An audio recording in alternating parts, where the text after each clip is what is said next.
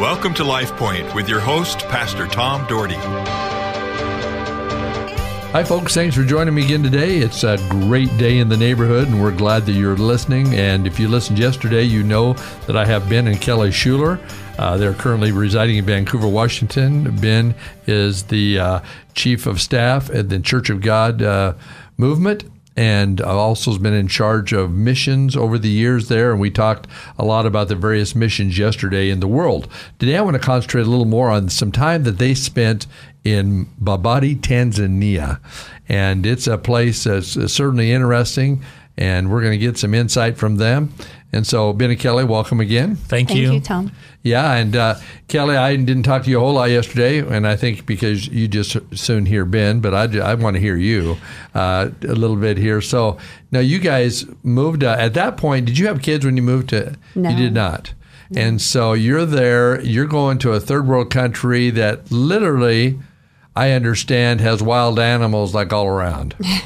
Yeah. Yeah, I mean, we'd have hyenas outside our gates at night, and uh, we kept uh, guard dogs with us and had a high fence wall, and it was just good to be proactive in security there. Yeah. Did you ever pet a hyena? Uh, no, did not pet one. No. yeah, and no king cobras. You didn't pet any of those. No. No, had a few snakes, but Yeah. uh, it wasn't. What was the petting. toughest first month for you? How was it that very first month being in that country? Uh, the first month wasn't bad because it was all new and exciting and Oh. adventure. But I remember the first time uh, we had been traveling on the road, visiting ministry outposts and different churches and leaders, and we came back. Uh, to the mission house, and uh, it was late at night. And Ben was hungry. He's like, "I just want to eat something." And I'm like, "Well, there's no grocery store to go shopping at. There's nothing uh, quick. It's all homemade stuff. And he goes, Well, just make me a quick sandwich. And I was like, There's no bread. That will be like a two and a half hour process, you know? All right, well, how about just a salad? Throw a salad together. I'm like, Well, then I have to go get everything out of the garden and then bleach it and then rinse it with, and uh, it just, I just start crying because I'm like, there's nothing easy in life here. Um, even our water, we had to either boil it or run it through uh, these big filters. And one night in the middle of the night, I got up, I was so thirsty, I went to pour a cup of water out of the filter and it was empty. And I'm like, I have to make water. I'm just, I just want something easy. So um, there were definitely those hard times. But once we got life figured out and a rhythm and it just all seemed easy. And i remember guests coming out and taking pictures of certain things or asking about and i'm like this is just how life is. It's okay. So god provided and brought peace. Just took a little transition. And we forget the convenience we have in the United States. Yes, I yes, mean, everything is right I- there. When we moved back with our oldest son Noah, I remember we ran through Burgerville one time and uh, ordered the meal, and I forgot the water. So we get up to the window. I said, "Oh, can we have some water?" And she, oh, sure. Handed it to us, and Noah was five, and he goes, "Mom, isn't it wonderful in this country? Anywhere you go, you can have water and drink it. Just drink it anywhere." And I'm Oh, like, "Oh, it is such a blessing." Well, that that was quite a place, uh, Ben. That you went and did, of course, a lot of work with the people, but a lot of work physically on the plant. And you had some interesting stories dealing with hunting too. I mean, and t- tell us a little bit about how the how the Yeah. hunting goes there. Well, we uh, we lived, you know, an hour and a half from a paved road. We live in a pretty remote area, and there was no stores to buy, you know, refrigerated meat or something like that. You know, you had the market where animals were meat was hanging out, but it wasn't really a butchered in a sanitary way that that we would want, and uh, flies on it, and so. I, as a resident, had access to be able to do hunting for overpopulated animals, animals that they needed to reduce the population for the environment around. And so uh, we provided all of our meat uh, through hunting. And, What kind of animals would those be? well, just your general plains game animals, impala and wildebeest and um, uh, gazelle, warthogs, if we could get them. Those made really good breakfast hams and uh, things like that. Uh, so that's mostly what we got. And one day I was talking to a young pastor. He knew I just got back from a hunting trip and he's asking me questions about hunting. And I was filling him in on what we hunted. And then he said, Well, I, I used to hunt as a young boy in our village. And uh, I said, Really? He said, We used to hunt. What'd you hunt? He said, Well, we used to hunt buffalo. And uh, boy, the African buffalo is this huge, really intimidating animal. And especially when they're wounded, they're very, very dangerous to hunt. And I said, Wow, what kind of gun did you use? He says, No, we, we used a spear to hunt these animals. And I thought, Wow, I, I want to hear more about this. And so uh, he started to tell me how in the morning he grew up in this remote area. He's an Mbugwe tribe and grew up in the village of Magugu. And as in the morning, they would very early they would get up and, and the men would gather together. And it wasn't just the older men or younger or the warrior age men. It was it was all of them. Uh, and they go out collectively. And what would happen is the the elder men would lead the way because they had the experience and maturity to be able to follow the tracks, know exactly where the herd was.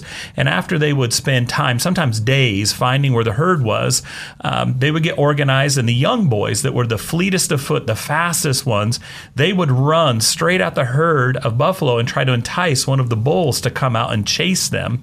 And after they had got one bull to chase one of the young boys, they would run as fast as they could towards a line of the warrior age men that would stand single file, maybe six or eight of them, 50 paces apart or so.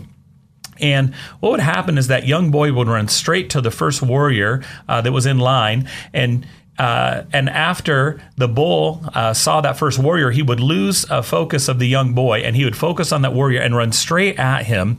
And just before he would run into that warrior, he would dip his head and close its eyes. And the warrior knew this. And so he stood fast until this happened. And at the last second, he jumped to the side, would thrust his spear into the side of the buffalo, and then fall flat on the ground deep in the grass. And the buffalo would raise its head and just see the next warrior that was in line mm-hmm. and forget about the one that speared him and run towards him. And that warrior would do the same thing. And they would do it over and over until maybe the fifth or sixth person, and then that buffalo would would die, and they were able to provide meat for their whole village. And I was I was so moved by this story, and what what instantly hit me was that what a great example of unity mm-hmm. where you know that el- the elder men in that group could not have done that. They don't have the speed to pull the buffaloes out anymore, and they maybe don't have the strength to th- th- thrust the spear in. Um, but the young boys also don't have the experience to be able to track him, to find where they are, or that strength, and and vice versa. So what it is is they all need each other. Uh, to be able to do that. And, and I think there's some correlations in the body of Christ where none of us are as good as all of us. And if we can come together uh, in a united ma- uh, body going in a common direction, uh, the impact that we can have from that is so much greater than any of us could have on our own. Oh, I agree. And even in the Treasure Valley here, we are doing what we call a harvest uh, crusade May 1, 2, and 3. And uh, and I'm telling you something. We there, we have 150 churches so far that say they're going to be a part of that. Well, we are doing everything. I've been fortunate to be on the steering committee, and and I hope everybody listening will make sure they invite a non Christian friend uh, to the first, second, and third of May because at the Taco Bell, old Taco Bell Arena, Extra Mile Arena, it's going to be an incredible time. You'll be hearing me uh, talk a lot about that. In fact, I will be interviewing Greg Laurie on this radio show uh, down the line too, and it's going to be pretty sensational, but that's exactly what he's talking about a unity. We believe that we, the church, is all those who believe in Jesus Christ together. We need to bind together to win our world. We have so few people, even in the Treasure Valley, according to statistics, that are churched and so few people that are really following the path laid out by the Word of God. And man, we want to respond to that and be a part of that and be a difference maker in that. So that's neat. How are the people? How were the people in Tanzania in receiving God's Word?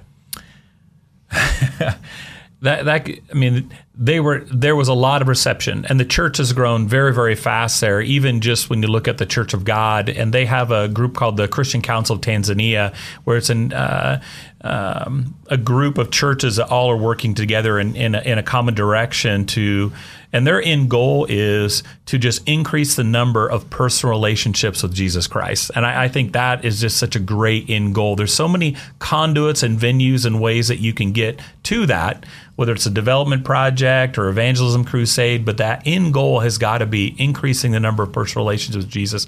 And they're very open to that. Some of the hardest thing was getting them to drop some of their um, indigenous uh, spiritual practices. They always wanted to practice syncretism and kind of blend those together. And uh, it was something that we couldn't just command them to stop, but something that we'd encourage them to fade away, that it was not the priority, that Jesus was the priority and the true way, and not these other practices. And so that came through time and relationship with them. And you'd go out to the villages, I understand, and, and pretty. Uh, pretty really really third country out there, huh? Well, a lot of yeah, dirt floor, uh, grass roof villages, uh, huts, and we'd stay in those, and and uh, we were able to drive to most of them. A couple of them we had to ride a ferry and walk there, but for the most part we could drive to most of them. But uh, all dirt road, and you had to be pretty good at four wheel drive and learn how to use your winch, and uh, you had to create a, you had to have a lot more margin in your life to deal with all the unexpected things that that came up and it was a really good practice and one honestly that even as we've moved back to the states uh, we failed to maintain that margin in a, in a lot of ways and something we're all striving to get back. Well kelly in the last minute we have here so did you do anything particular with the women uh, there while you were there? Um, yeah i I found that having kids really opened up a lot of doors and being able to just share Jesus's love and recognizing that a lot of the spiritual nurture of the house and particularly kids comes from the moms. And so just being able to build relationships there and share the gospel through um, just normal everyday life situations. And they accepted you pretty well? Yes, they did, especially once I figured out how to dress and, you know, yeah. cook a bit better. they and, and you guys were like, did you say there wasn't many whites where you were at? No, I mean in the the town next to the village we lived in had about forty thousand people, and and at the very most there were about eight Westerners that lived there. Oh, but the majority of the time there was only two or four people. Wow! So, so you guys a, stuck out like us. a sore thumb. They, we were noticed. Yeah. Yes. Okay. yeah. Well, what a great ministry! I appreciate you guys being in the air with me. Time goes so fast; it's already gone again and uh, hopefully down the line we can connect again. But thank you. I'd love to. Thanks for having thank us. You, it's Pastor. such a blessing. We love Boise, Idaho, and uh, love being able to be here. And we love these guys. I'm telling you what, they are on the ball, and they're people that really uh, God has used. So be praying for Ben and Kelly Shuler as they continue their journey to touch lives. Lord bless you, folks. Have a great day. LifePoint is a ministry of the Cloverdale Church of God. If you would like a copy of today's broadcast, or would like more information about the church, please call us at 208 362 1700 or write to Cloverdale Church of God, 3755 South Cloverdale Road, Boise, Idaho 83709. You may also visit us at our website, www.cloverdalechurch.org. Thank you for listening and have a blessed day.